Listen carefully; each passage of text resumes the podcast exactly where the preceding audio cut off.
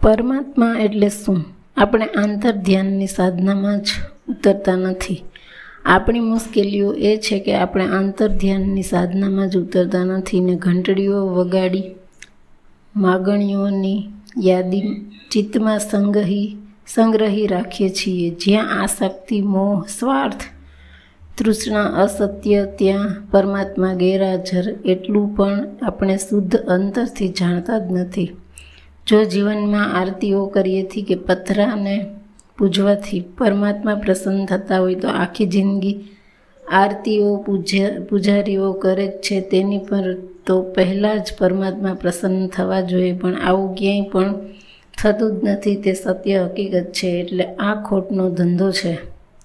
તે જ રીતે જો સાંભળવાથી પરમ જ્ઞાન પ્રાપ્ત થતું હોય તો કથાકારોના તબલચીઓ વાજિંત્રવાળા, નિરંતર જિંદગી બહાર કથાઓ સાંભળે છે તે તો ઓછામાં ઓછા પરમ જ્ઞાનમાં સ્થિર જ થઈ જવા જોઈએ, પણ આ લોકો ક્યાંય જ્ઞાનમાં સ્થિર હોતા જ નથી. માટે સાંભળવાથી કોઈ પરમ જ્ઞાનમાં સ્થિર થઈ શકે જ નહીં. તે આમ પુરવાર થાય છે. આપણા, આ પણ જીવનમાં ખોટનો ધંધો છે. આમ આ બંને ક્રિયાઓ તદ્દન જૂઠ અસત્ય છે. આ બંને ક્રિયાઓ દ્વારા લોકો લોકો પાસેથી નાણાં પડાવવાનો વ્યવસ્થિત ધંધો કરે છે. તેમાં સત્ય છે જ નહીં, તે પુરવાર થાય છે. પુરવાર ક્યાંય કરવા જવાની જરૂર જ નથી. દીવા જેવું સ્પષ્ટ છે. આ સો ટકા જૂઠ જ છે. આથી જ બુદ્ધ ભગવાને અને મહાવીર ભગવાને સખત વિરોધ કર્યો કે બી, બહિર્મૂર્ખતા એ કોઈ ધર્મનું અનુસરણ જ નથી. તેનાથી કદી પણ સાત જન્મારે પણ પરમ શાંતિ, પૃષ્ટિ અને તૃષ્ટિ ઉપલબ્ધ થાય જ નહીં એ સો ટકા સત્ય છે. જે માણસ આધ્યાત્મિક આંતર સાધના કરી પોતાના પરમ આત્મિક સત્યમાં સ્થિર થાય છે તે જ પરબ્રહ્મ પરમાત્માને જાણે છે કારણ કે તે જ પોતાના સ્વભાવને, સ્વધર્મને અને આત્માને જાણે છે. તે જ ખરેખર જાણે છે. જે કોઈ પણ જાણે છે તે તેણે જ પોતાના ચિત્તમાંથી ટોટલી પદાર્થની પકડતી, પકડથી મુક્ત થયેલ હોય છે. તે જ ભોગ અને ત્યાગ બંનેથી મુક્ત હોય છે.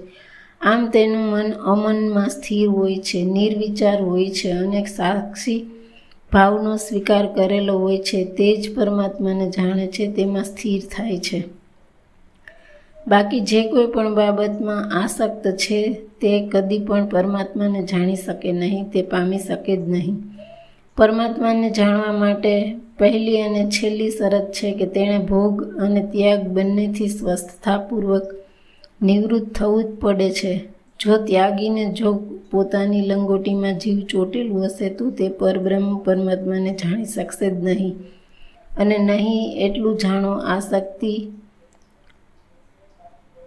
જો ત્યાગીને જો પોતાની લંગોટીમાં જીવ ચોટેલું હશે, તો તે પરબ્રહ્મ પરમાત્માને જાણી શકશે જ નહીં. એટલું જાણો આસક્તિ એ જ મોટી રૂકાવટ છે. એક એમ કૃષ્ણ બુદ્ધ મહાવીર ભગવાન સ્પષ્ટ કહે છે, તેનું જ માનવું ન હોય અને લફંગાઓનું માનવું હોય તો અને જે પોતાનો વારસ નિમે તેનો અર્થ તે આસક્ત છે. તે પરબ્રહ્મ થયો જ નથી, પણ ભ્રમગ્રસ્ત સો ટકા થયો છે એટલું જાણો દુઃખ સિવાય કાંઈ હાથમાં આવશે જ નહીં. મોક્ષ તો દૂર રહી ગયો.